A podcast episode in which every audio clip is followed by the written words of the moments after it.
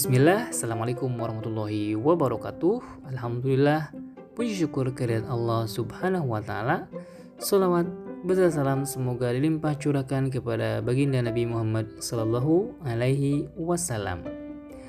Sahabatku sekalian yang senantiasa dirahmati oleh Allah subhanahu wa ta'ala Yuk kita kembali ngopi, ngobrol penuh inspirasi dan motivasi Adapun tema ngopi pada kesempatan kali ini adalah agar Rob tetap tinggal di sini.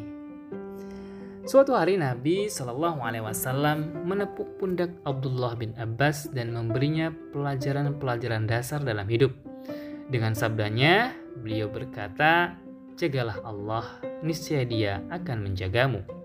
Jagalah Allah, niscaya akan kau dapati Dia di hadapanmu." Demikian lanjut beliau. Kali yang lain, Ali bin Abi Thalib pernah bertutur bahwa di muka bumi ini Allah memiliki tempat tinggal, yakni di hati orang-orang beriman.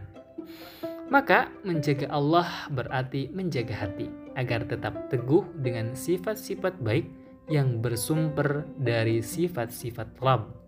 Menjaga Allah berarti sebuah upaya yang serius untuk menjaga hubungan dengan Allah yang disebut dengan muraqabatullah. Para ulama menyebutkan salah satu cara terbaiknya adalah dengan zikir, mengingat Allah Subhanahu wa taala. Banyak penyimpangan perilaku manusia di dunia ini yang diakibatkan mengesampingkan Allah dalam hidupnya Itulah sebabnya Imam Al-Ghazali pernah berdialog dengan murid-muridnya di dunia ini. Apakah yang menurut kalian paling besar? Murid-muridnya menjawab, gunung, matahari, rembulan. Ya, benar, kata Imam Al-Ghazali. Tapi ada yang lebih besar lagi, yakni hawa nafsu. Ya, bagaimana hawa nafsu menjadi tidak besar, sementara keberadaannya sanggup mengalahkan Allah yang maha besar.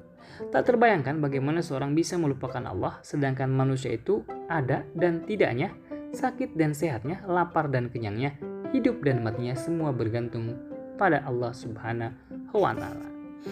Maka sahabatku sekalian, muraqabatullah adalah rutinitas insan beriman.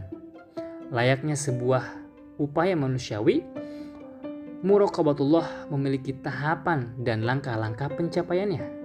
Tak mesti sebagai sebuah urutan, tapi tahapan-tahapan berikut ini mungkin bisa jadi pedoman. Yang pertama adalah muahadah.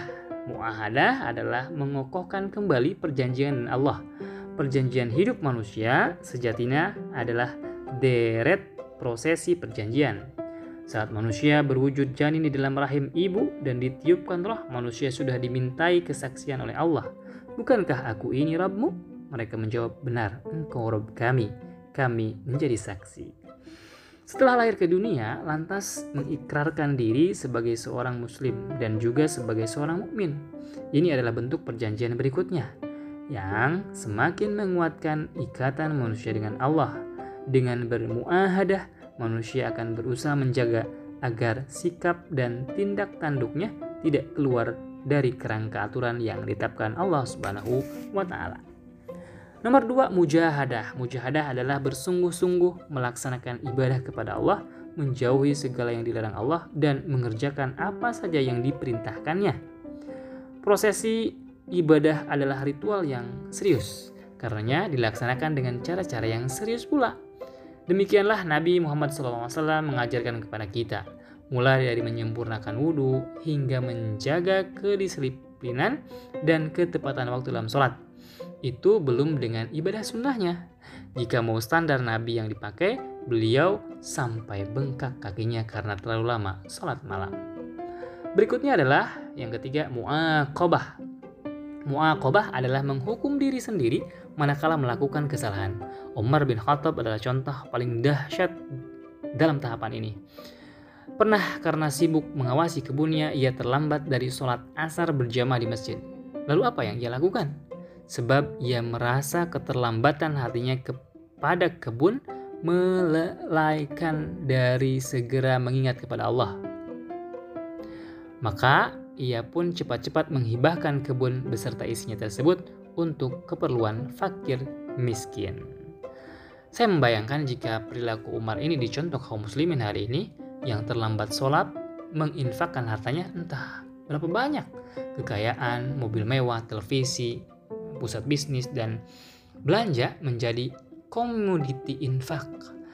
Namun sayang sekali itu cuma hayalan belaka. Dan yang keempat adalah muhasabah.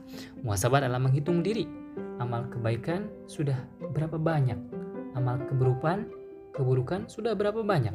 Ini berangkat dari kesadaran bahwa segala tindak tanduk, ucapan bahkan sampai bisikan hati di tengah dihisap, dicatat oleh rakib dan atid.